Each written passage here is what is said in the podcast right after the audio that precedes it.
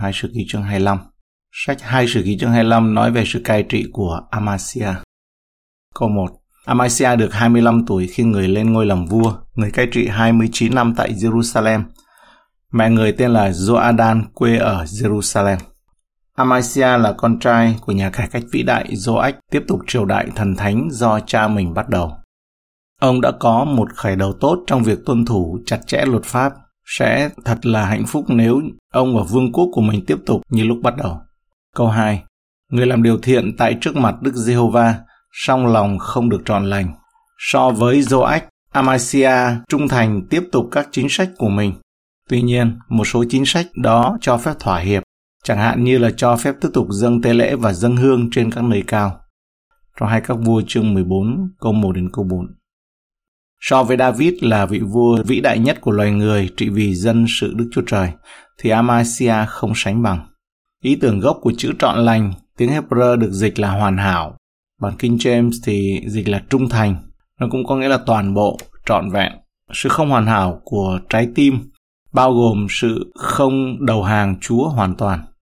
Một số căn phòng của ngôi đền thờ được giữ lại cho mục đích ích kỷ. Trường hợp của Amasia là gì thì chúng ta không được biết nhưng sự thật vẫn là bất chấp định hướng chung trong cuộc đời của ông toàn bộ tâm hồn của ông vẫn không tập trung vào việc làm theo ý muốn của Chúa trọn vẹn. Câu 3. Xảy khi nước người được vững chắc, thì người xử tử những đầy tớ đã giết cha mình. Điều này vừa chính đáng vừa có lợi cho Amasia. Thật tốt cho ông khi loại bỏ những người cho rằng vụ ám sát nhà vua là một cách hợp lý để thay đổi vương quốc. Nó cũng làm tròn mệnh lệnh của Đức Chúa Trời trừng phạt những kẻ sát nhân bằng cách xử tử và điều này được đưa ra lần đầu tiên trong sáng thế ký, chương 9 câu 5 đến câu 7. Câu 4. Nhưng người không xử tử các con trai chúng theo điều đã chép trong sách luật pháp của môi xe. Như Đức giê va đã phán dặn rằng cha sẽ chẳng phải chết vì con, con sẽ chẳng phải chết vì cha, song mỗi người sẽ chết vì tội mình. Theo thông lệ tiêu chuẩn của thế giới cổ đại là sư tử không chỉ bên có tội trong một vụ giết người như vậy mà còn cả gia đình họ. Amasia đã đi ngược lại những thói quen thông thường vào thời của ông và thay vào đó tuân theo lời Chúa. Như trong phục truyền, luật lệ ký chương 24 câu 16. Chớ vì con mà giết cha, cũng đừng vì cha mà giết con, phạm người nào phạm tội thì phải giết người nấy. Trong đó, ông đã thể hiện một số đức tin và lòng dũng cảm rằng ông sẽ tuân theo mệnh lệnh này của Chúa, mặc dầu điều đó rất nguy hiểm cho bản thân ông, những người như vậy có khả năng tìm cách trả thù cho cái chết của cha họ. Câu 5 đến câu 6 Amasia nhóm những người Juda cứ theo họ hàng của tổ phụ Juda và Benjamin mà lập những quan tướng cai ngàn người và cai trăm người, lại tu bộ những người từ 20 tuổi sắp lên. Số cộng được 30 vạn người kén chọn ra trận được, cùng có tài cầm giáo và khiên. Người cũng mộ 10 vạn người mạnh dạn trong Israel, giá 100 ta lân bạc để tập hợp một đội quân cuối cùng sẽ chiến đấu chống lại Edom. Amasia đã thuê lính đánh thuê từ các chi phái phía Bắc Israel.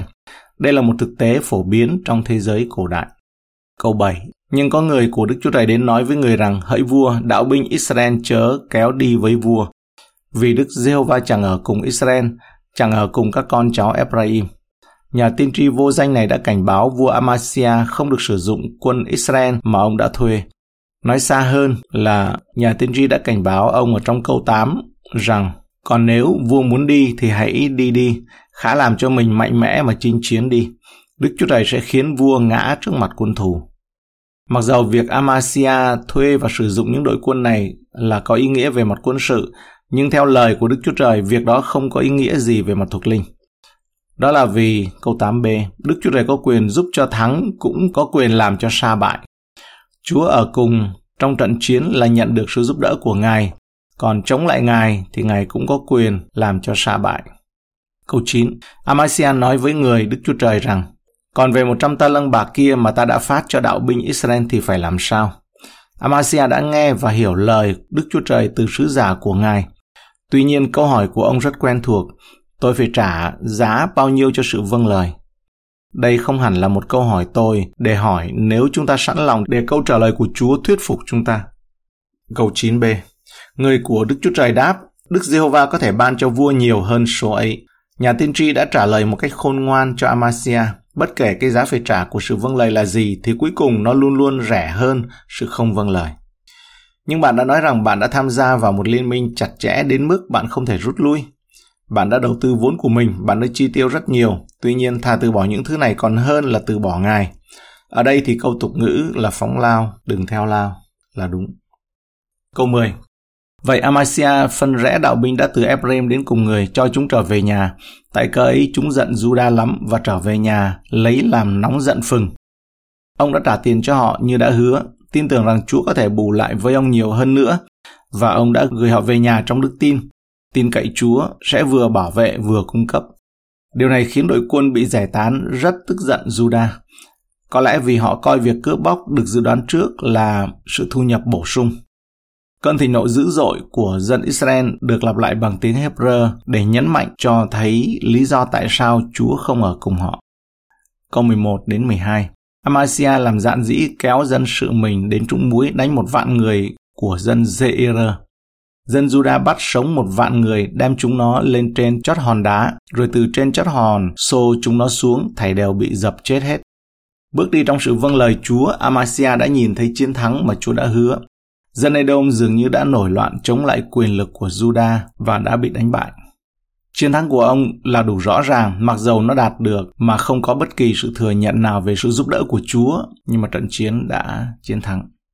Câu 13 còn đạo binh mà Amasia khiến trở về, không cho đi ra trận với mình, thì xông vào các thành Juda, từ Samari cho đến Beth đánh giết 3.000 người tại đó và cướp lấy nhiều của cải. Điều này cho thấy sự gian ác của những người lính Israel bị giải tán và sự thèm khát chiến lợi phẩm và cướp bóc của họ. Họ quyết tâm làm giàu cho bản thân thông qua việc chinh phục vượt xa mức tiền công của người lính. Bởi vì cả hai đều xấu hổ vì sự từ chối này và thất vọng về con mồi và chiến lợi phẩm mà họ hy vọng giành được. Trong khi bây giờ họ lại bị cho về tay không. Vì 100 ta lân có lẽ được trao cho các sĩ quan của họ chỉ để tuyển quân cho công việc này. Số tiền đó là quá nhỏ để có thể chia cho nhiều người như vậy những người lính Israel đã tiến hành các cuộc tàn phá trên đường trở về. Sự điên rồ và tội lỗi này là kết quả từ lời đề nghị của Amasia. Chúng ta có thể được tha thứ và được sự giải thoát. Tuy nhiên sẽ có những hậu quả sau đó sẽ theo chúng ta do một hành động thiếu cân nhắc nào đó. Tội lỗi có thể được tha thứ, nhưng hậu quả thứ yếu kéo theo của tội lỗi đôi khi rất là cay đắng. Câu 14 đến 15 khi Amasia đánh được dân Edom trở về, thì đem các thần của dân Seir về lập lên làm thần của mình quỳ lại trước mặt chúng nó và đốt hương cho. Vì vậy, cơn thịnh nộ của Đức Giê-hô-va nổi lên cùng Amasia. Ngài sai một đấng tiên tri đến nói với người rằng, cớ sao ngươi đi cầu các thần không giải cứu được dân tộc thờ lại chúng nó khỏi tay ngươi. Hành động này của Amasia cho thấy sự ngu xuẩn sâu xa của việc thờ hình tượng. Những vị thần này của người dân Seir không thể bảo vệ hay giúp đỡ người Edom, nhưng ông vẫn tôn thờ họ. Đức Chúa Trời sai một nhà tiên tri đến nói rõ điểm này với vua Amasia. Thành tích của Amasia dường như bộc lộ điều tồi tệ nhất ở trong ông. Trong khi trước đây ông đã đáp ứng lại với Chúa một ít, thì bây giờ ông quay sang thờ hình tượng bắt bớ trả thù, không khoan nhượng, kiêu ngạo và bội đạo. Câu 16 Xảy khi đấng tiên tri tâu với vua, thì vua bảo người rằng, ta há lập ngươi làm mưu sĩ cho vua sao? Hãy thôi đi, kẻo ta đánh ngươi chăng? Đứng tiên tri bèn thôi và nói rằng, tôi biết rằng Đức giê va đã quyết định hủy diệt vua bởi vì vua đã làm điều ấy và không nghe lời tôi. Nhà vua kiêu ngạo khiến nhà tiên tri phải im lặng, nhưng ông lại đưa ra lời phán xét cuối cùng chống lại Amasia. Đây là sự khước từ, lòng thương xót của Thiên Chúa đối với Amasia. Chúa thật tốt lành khi gửi cho ông một nhà tiên tri đến sửa sai. Khi Ngài có thể tống ông xuống thẳng địa ngục bằng một tiếng sét điều mà cho đến một con người kiên nhẫn nhất ở trên đất có thể đã làm nếu như người đó ở vào vị trí và quyền năng của Chúa. Câu 17 Amasia vua Juda mưu nghị rồi thì sai đến Joach, con trai Joacha, cháu Jehu, vua Israel mà nói rằng hãy đến để chúng ta thấy nhau. Tự hào về thành công của mình trước Edom, Amasia quyết định gây chiến với vương quốc Israel phía Bắc, chắc chắn là để trả thù cho các cuộc tấn công cướp bóc của lính đánh thuê bị sa thải của Israel. Ông có lý do để tin rằng mình sẽ thành công. Gần đây, ông đã tập hợp một đội quân 300.000 người và giết chết 20.000 người trong chiến thắng trước Edom. Vua Joach của Israel dường như rất yếu, chỉ có 50 kỵ binh, 10 chiến xa và 10.000 bộ binh sau khi bị quân Syria đánh bại, theo như hai các vua chương 13 câu 7. Câu 18 Joach vua Israel sai sứ đến Amasia, vua Juda mà nói rằng cây gai ở Liban có sai đến nói với cây bá hương ở Liban rằng hãy gả con gái ngươi cho con trai ta làm vợ. Song có một con thú đồng ở Liban đi ngang qua, giày đạp cây gai đi. Câu trả lời của Joach vua Israel vừa khôn ngoan vừa ngoại giao.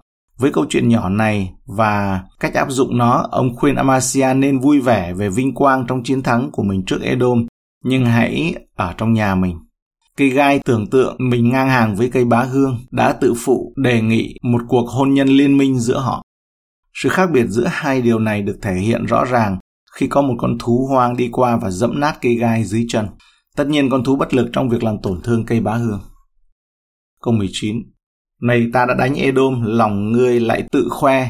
Bây giờ khá ở trong nhà ngươi cớ sao làm cho mình mắc họa và khiến cho ngươi và Juda phải sa ngã.